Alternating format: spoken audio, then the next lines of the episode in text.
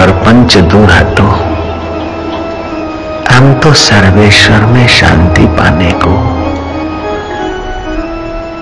संसार में आए थे, वही काम करेंगे।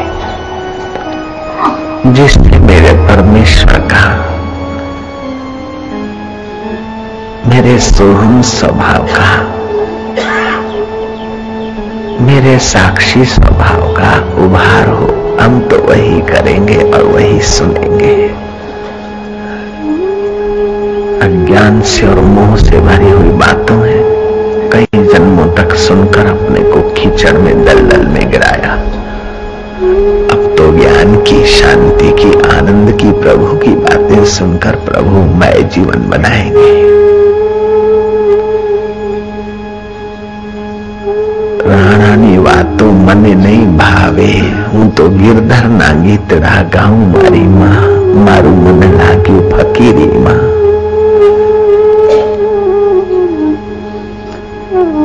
હીરા ને મોતી મને નહીં જોઈએ હું તો તુલસીની કંઠી પહેરું મારી માં મારું મન લાગ્યું ફકીરીમાં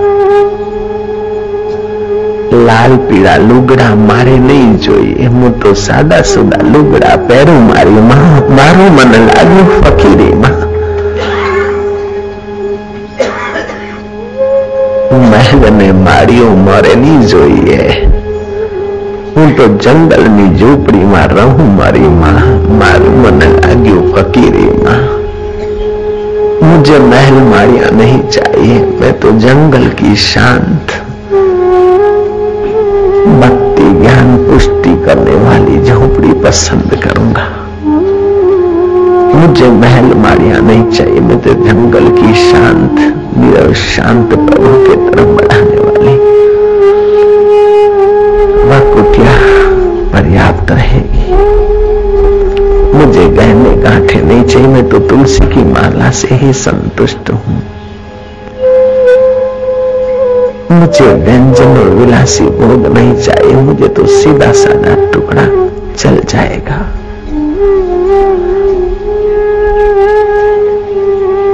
भाई मीरा कहे प्रभु गिरधर नागर હું તો ગુરુ ચરણે બેસી હરી ભજુમાં મારું મન લાગ્યું ફકીરીમાં मुझे राणा की बातें नहीं चाहिए। मैं तो गुरु के चरणों में बैठकर हरि का ध्यान करना चाहती हूँ। हरि की स्मृति करके हरि में अपने दिल को डुबाना चाहती हूँ। माँ मारू मन लागी फकीरी हे संसार के आकर्षण, हे संसार की तू तू मैं मैं। ये संसार के तरफ़ घसीटने वाले रीत रिवाज अब तुमको आखिरी प्रणाम है। हम तो परमात्मा की तरफ़ डूबने वालों में हो रहे हैं।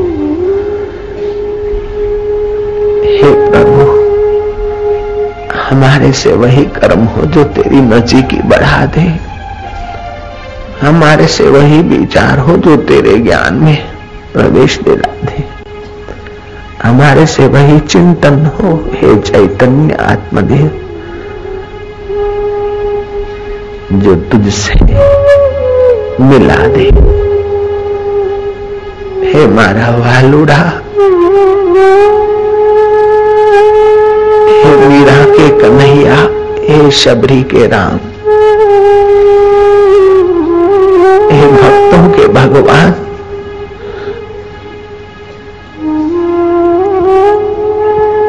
तेरी भक्ति का दान दे दे, तेरी प्रीति का दान दे दे। संसार ने तो खूब सताया है खूब फंसाया है। संसार ने तो खूब तपाया है। तेरी प्रीति के लिए तप करते तो न जाने कहाँ पहुँच जाते। तुझे पाने के लिए तप करते तो न जाने कैसी ऊंचाइयाँ आ जाती। एक सर्टिफिकेट पाने के लिए बारह बारह सोलह सोलह वर्ष खपा देते हम लोग। विवेकानंद बोलते थे, मुझे फिर से पढ़ने का अगर अवसर मिले तो मैं दो ही सब्जेक्ट पढ़ूँगा। एक तो एकाग्रता और दूसरा अनासक्ति, बस, पर्याप्त है। एकाग्रता से सारे रहस्य और सामर्थ्य का खजाना अपने हाथ में आ जाता है। अनासक्ति से सारे बंधन अपने आप हट जाते हैं। जीव ब्रह्म हो जाता है, परमात्मामय हो जाता है। प्रकृति उसके अनुरूप हो जाती है। अगर मुझे फिर से पढ़ने का अवसर मिला तो मैं दो ही सब्जेक्ट पढ़ूँगा जीवन में। एकाग्रता और अनासक्ति। तमाम सब्जेक्टों पर कमांड रखने वाले उसके चरणों में अपना सिर झुका के भाग्य बना लेंगे, जिसने दो सब्जेक्ट ठीक से पक्के कर लिए। एकाग्रता और अनासक्ति। वो विश्व विजयी हो जाता है। बिना प्रमाण पत्र के भी सारे प्रमाण पत्रों का दाता हो जाता है। उसको किसी ने प्रमाण पत्र स्कूल कॉलेज ने नहीं दिया है, लेकिन गुरु ने कह दिया कि हाँ एकाग्रता और शक्ति की यात्रा हो गई तेरी, अथवा अपने आप भी हो जाता है, वो दूसरों को प्रमाण पत्र देने का सामर्थ्य रखता है। कैसा है उस परमेश्वर का राज्य? शिवाजी के राज्य में कई मास्टर शिवाजी की खुशामत करते होंगे, लेकिन शिवाजी तुकाराम महाराज के दर्शन करने गए। और जहाँ से कुटिया दिखाई दी, शिवाजी नंगे पैर चले के उस महापुरुष के चरणों में शीश झुकाने जा रहा हूँ, जिसने अनासक्ति और एकाग्रता का पाठ अपने जीवन में पढ़ लिया है। सारे सदगुण उभर आते हैं। सारे सुख उभर आते हैं। सारी सुंदर प्रेरणा उभर आती है। और तमाम आकर्षणीय शक्तियाँ उसके अंतकरण में उभर आती है। आसक्त पुरुष तो दूसरे को धोखा देगा, अनासक्त तो दूसरे का हित करेगा। और जो दूसरे का हित, ईमानदारी से केवल हित की भावना, किसी का अहित न हो, अनासक्त व्यक्ति किसी का अहित नहीं सोचेगा। तो जगत का हित ही करेगा जितना भी। तुम थोड़ा सा जगत का हित करते तो जगत तुम्हारा पूजा करने लग जाता है। जगत तुम्हारा आदर करने को तत्पर हो जाता है। समाज कितना बढ़िया है, जगत कितना बढ़िया है। तुम खाली दो सब्जेक्ट पूरा कर देते तो जगत तुम्हारे पीछे चलने को तैयार है। तुम्हारी पूजा करने को तैयार है, तुम्हारी आरती करने को तैयार है। तुम्हारी आज्ञा मानने को तैयार है। खाली दो सब्जेक्ट एक अग्रता अनासक्ति। मैंने ऐसे पुरुषों को देखा है, जिन्होंने दो सब्जेक्ट ठीक किए। कई आईएएस उनके शिष्य हैं, कई मिनिस्टर उनके शिष्य हैं, और एक आध प्राइम मिनिस्टर भी उनके चरणों में मत्था टेक के अपना भाग्य बनाया। कई देवता भी उसका दीदार करके भाग्य बना लेते हैं। यो वम ब्रह्म जानाती देशाम देवानाम बलिम व्यहती बलिम व्यहती। जो ये दो सब्जेक्ट कर लेता है, वो उस आत्मा ब्रह्म को ही जान लेता है। उसको तो देवता लोग बलिहार जाते हैं, कुर्बान होते देवता लोग। यक्ष और गंधर्व किन्नरों का दुर्भाग्य है कि उस महापुरुष के देवी कार्य में हाथ बटाकर अपना भाग्य न बनाए तो। एकाग्रता ने अनासक्ति। બધો સમય એમાં કાઢો થોડા દિવસ માટે બસ બધું મળી ગયું तीर्थराम ने उन दो सब्जेक्टों में एक साल लगाया था तीर्थराम में से राम तीर्थ हो गए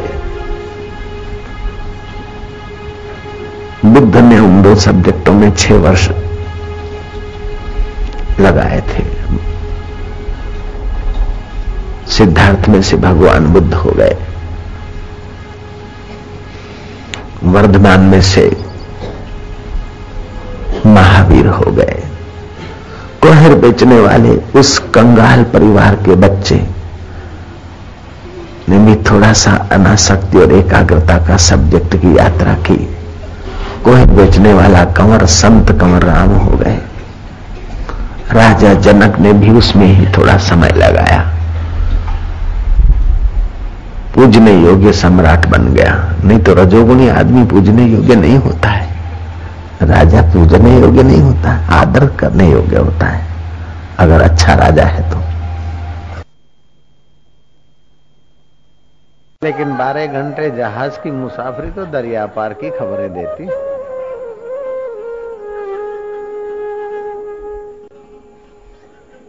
हम वासी उस देश के जहाँ पार ब्रह्म का खेल दिया जले अगम का बिन बाती बिन तेल ओम आनंद ओम माधुर्य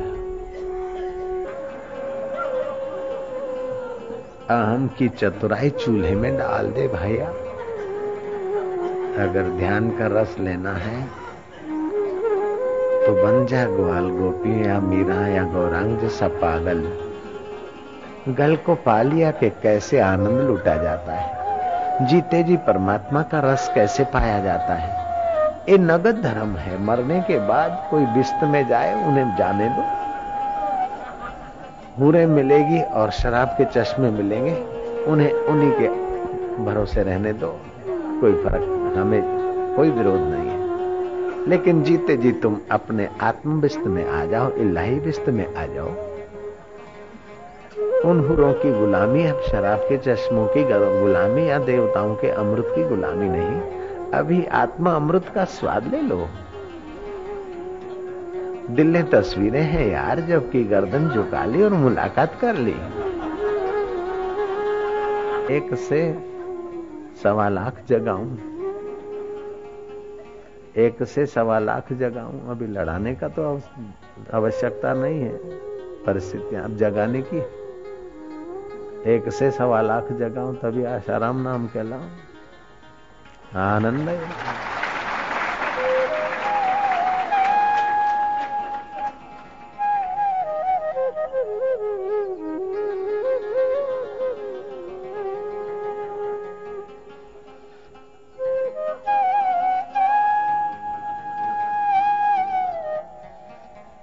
उभर रही है वह महाशक्ति। उभर रहे हैं वो सुषुप्त केंद्र। वो कलियाँ खिल रही है हृदय की। हृदय कमल खिल रहे हैं।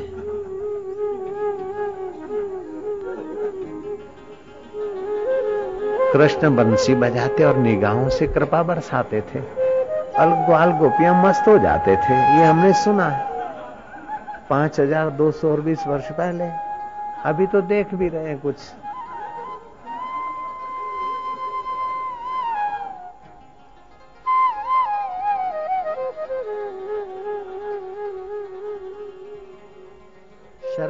की रात की बंसी बजी थी और कृष्ण ने निगाहों से बरसाई था अधरा अमृत और ग्वाल को यहाँ दीवाने हुए थे। धरती थी धरा, जो धरा का विषय विकारों का सुख है, वो नहीं चाहिए हमें। हे केवल केशव, हे कृष्ण अधरा अमृत चाहिए। और कृष्ण ने बरसाया था, बंसी का निमित्त करके निगाहों से बरसाया। निगाहों से वो निहाल हो जाते हैं जो ब्रह्म ब्रह्मवेताओं की निगाहों में आ जाते हैं। लटका करता ब्रह्म था कृष्ण तो भाई। रसमय जीवन था कृष्ण का।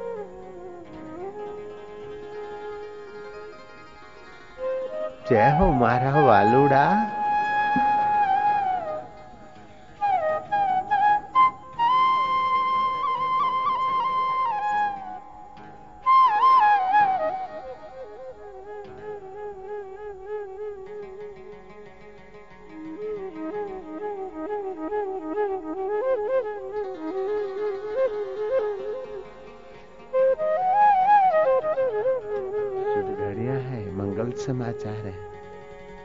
यही तो मंगल प्रभात। जब जगे तब प्रभात। जब प्याली पी तब प्रभात। बोतल की प्याली तो लोग रात को पीते, लेकिन ये प्यालियाँ तो प्रभात को पी जाती। दिल की प्यालियाँ प्रभात को पी जाती। और जब पियो तभी प्रभात। जब पियो तब अमृत वेले, चार अमृत वेले होते हैं। एक सूर्योदय से सवा दो घंटे पूर्व से अमृत वेला चलता है। सूर्योदय तक। दूसरा, जब उस अमृत स्वरूप परमात्मा की चर्चा सुनते सुनाते वो अमृत वेला है। और तीसरा, अमृत पिए हुए महापुरुष जब अमृत पिलाते तो अमृत वेला है। और चौथा, आप भी जब बैठकर अमृत पीते तो अमृत वेला है। ये तो अमृत वेला है। चाहे सुबह के नौ बजे, लेकिन अमृत वेला है। जय जय। जय जय।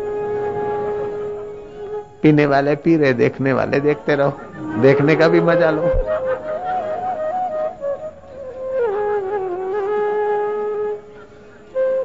कुछ लोग कोशिश कर रहे हैं, ध्यान करना ध्यान करना, कोई मजूरी थोड़े है।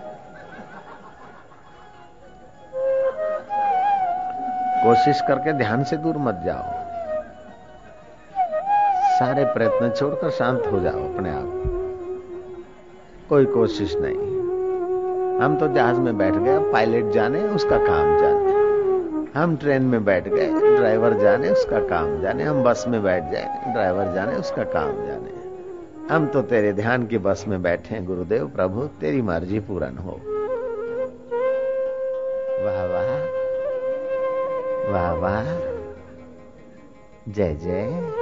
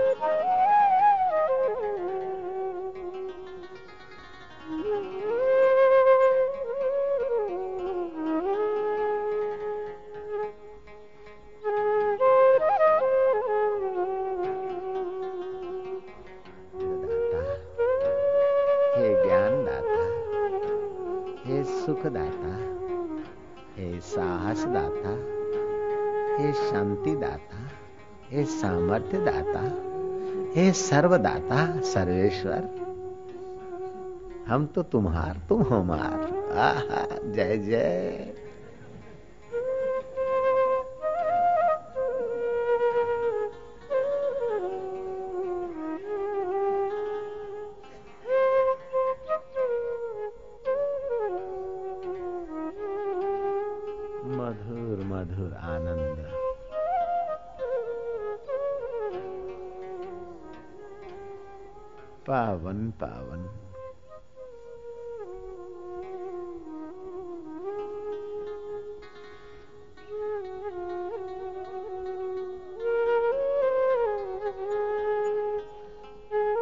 साधक मस्त फकीर का हुआ तो फिर क्या दिलगिरी बाबा?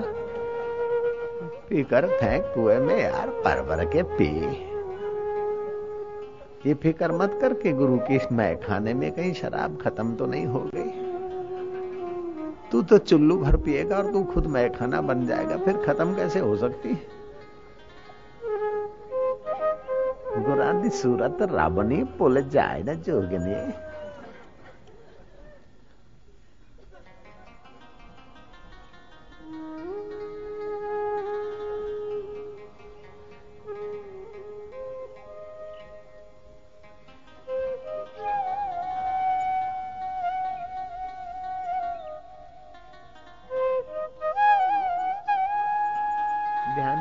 समान कोई तीर्थ नहीं, ध्यान के समान कोई यज्ञ नहीं, ध्यान के समान कोई तप नहीं, ध्यान के समान कोई दान और स्नान नहीं। अनासक्ति और एकाग्रता ये दो सब्जेक्ट जिसने पढ़ लिए, वो तो पढ़ने वालों को पढ़ा सकता है, पढ़ाने वालों को पढ़ा सकता है।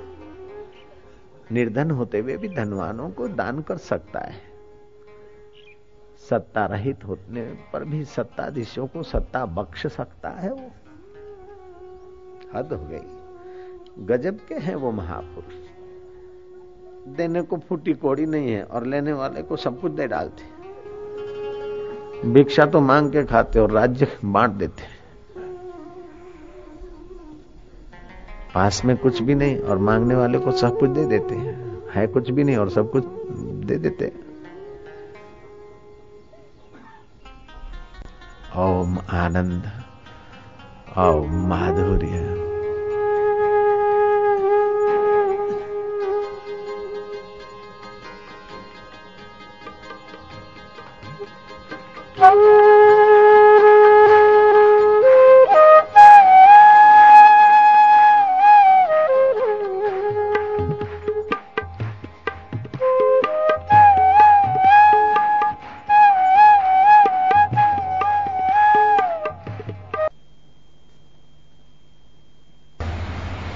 लेकिन जनक पूजने योग्य पद पर पहुँच गए।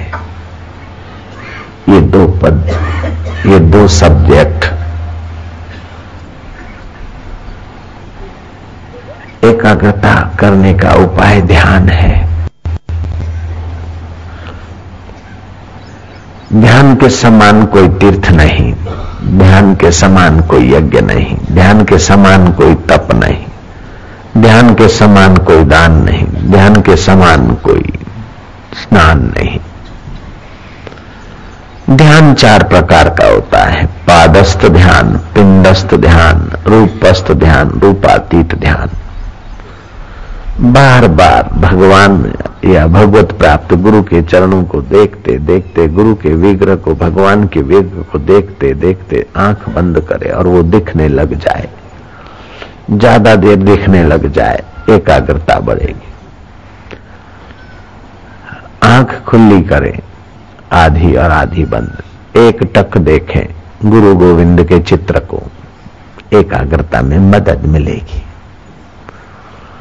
होठ बंद कर दें, ऊपर और नीचे के दांतों के बीच एक उंगल का अंतर रख दें और श्वासों की गिनती करने लग जाए। एकाग्रता का सब्जेक्ट शुरू हो जाएगा। चाँद सितारों पर नज़र पड़ी और छत पर लेटे हैं, बैठे एक टक किसी जगह पर मन नेत्र टिका दिया, एकाग्रता मिलेगी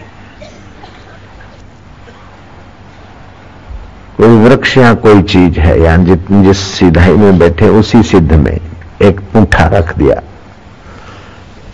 ऊंठा उस पर कागज़ लगा दिया। एक रुपए जितना रुपया रखकर चारों तरफ़ गोलाकार कर दिया।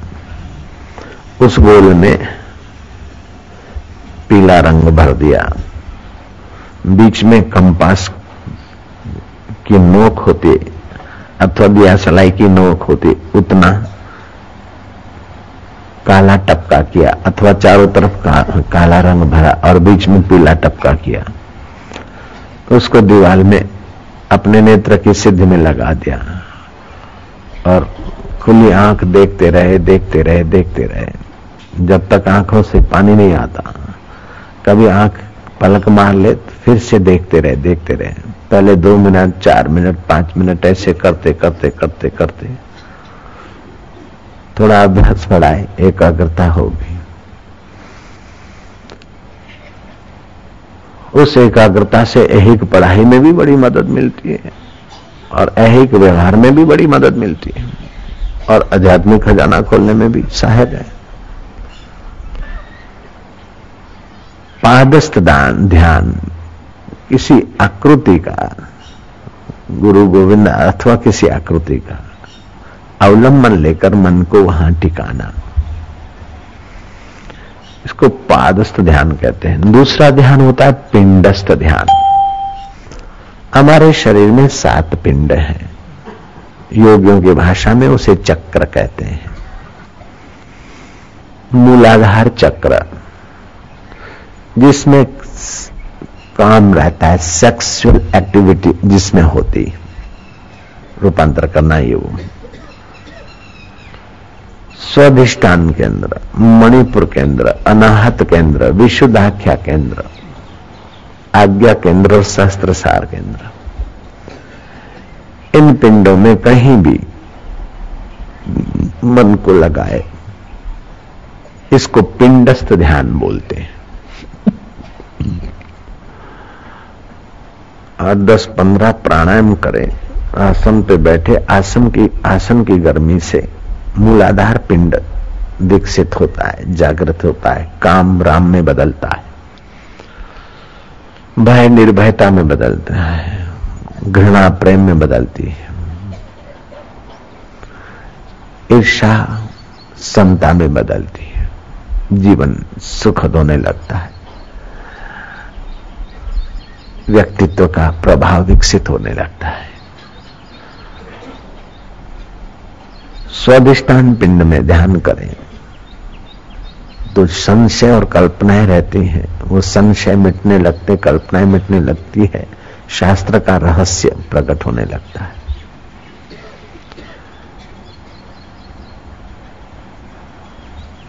इतनी सुंदर सुहावनी योग्यताएँ विकसित होती है कि शायद उस विषय का सब्जेक्ट पढ़े हुए व्यक्ति को भी प्रेरणा देने में वो आदमी सक्षम हो जाता है।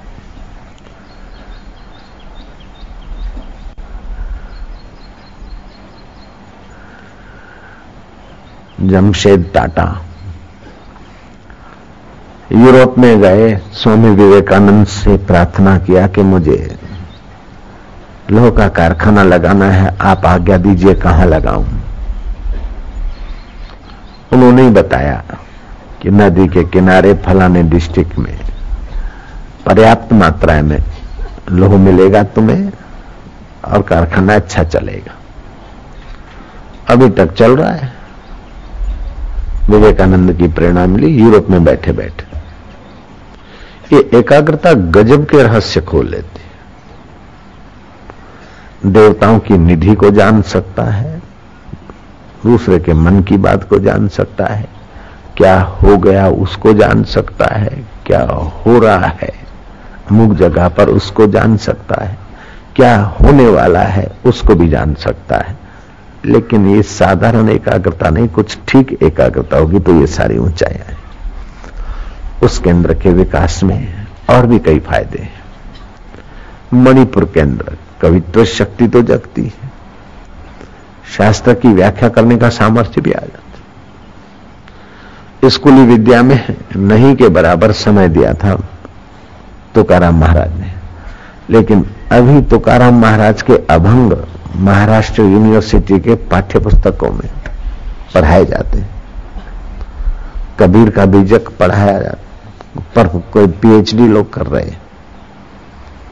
सैकड़ों सैकड़ों लोग। कबीर तो दसवीं भी नहीं पढ़े हुए, लेकिन कबीर पर पीएचडी करने वालों को डॉक्टर का किताब मिल जाता है। रामकृष्ण लीलासा बापू आदि, ये एकाग्रता और अनाशक्ति के दो सब्जेक्ट किए इन लोगों ने। और उन्होंने औरों का कईयों का जीवन उन्नत कर दिया।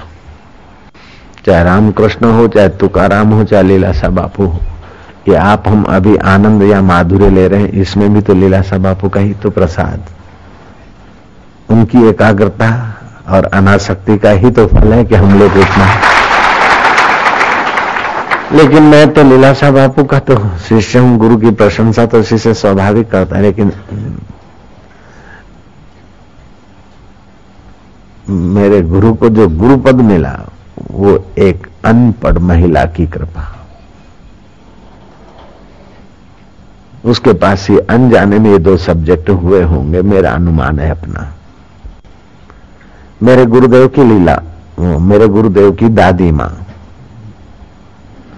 उस जमाने में तो लड़कियाँ स्कूल जाती भी नहीं थी। कोई कोई गुरुकुल चलते थे, वहाँ कुछ लोग भेजते थे अपनी कन्याओं को। कन्याओं के लिए गुरुकुल अलग होते लेकिन करीब करीब पर्दे पोष वाले लोग तो कि बच्चियाँ तो अनपढ़ सी ही होती थी। आज से सौ साल पहले की बात की कल्पना करो। अस्सी साल पहले की बात। विदुषियाँ भी होती थी बड़ी बड़ी विदुषियाँ भी होती थी। लेकिन देहातों में अथवा किसी समाज में ऐसा भी था। तो मेरे गुरुदेव की दादी माँ खास पढ़ी लिखी नहीं थी।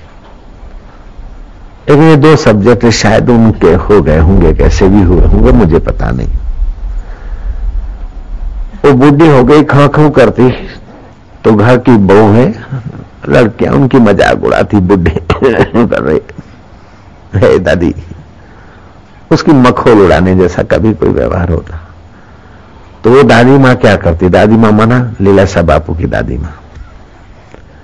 लीलासा बापू बालक थे, उनको गोद में लेती सिर पे हाथ घुमाती, स्नेह करती।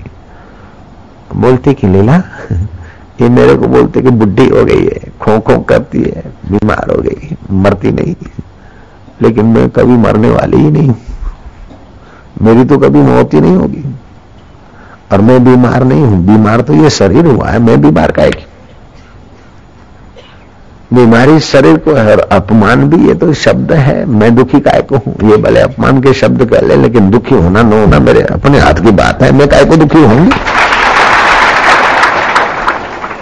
तालियाँ तो बजा देते हो, लेकिन अवसर पर इस बात को याद रखो। आप भी निर्दुख हो तो और मज़ा है। उसकी भी एक तालियाँ और बजा देंगे। फिर तो हम ही बजाएँगे आपके तरफ़ से कि वाह भाई वाह। उस दादी माँ के संस्कार ऐसे पड़े कि उभरता हुआ ये पौधा लीलाराम। चलते चलते एक फिर तो दादी माँ तो चल दी, बचपन में माँ भी चल दी, पिता भी चल दिए, कुटुंबी के यहाँ किराने के दुकान पर नौकरी करते। दुनिया की नज़र में अनाथ। बिचारा माँ बाप चले गए, बेचारा अनाथ लड़का। स्कूल बिस्कूल में शायद दो दिन, तीन दिन गए होंगे, ऐसा मेरा अपना अनुमान है। क्योंकि वो साइन करते थे तो काफ़ी समय लगता था।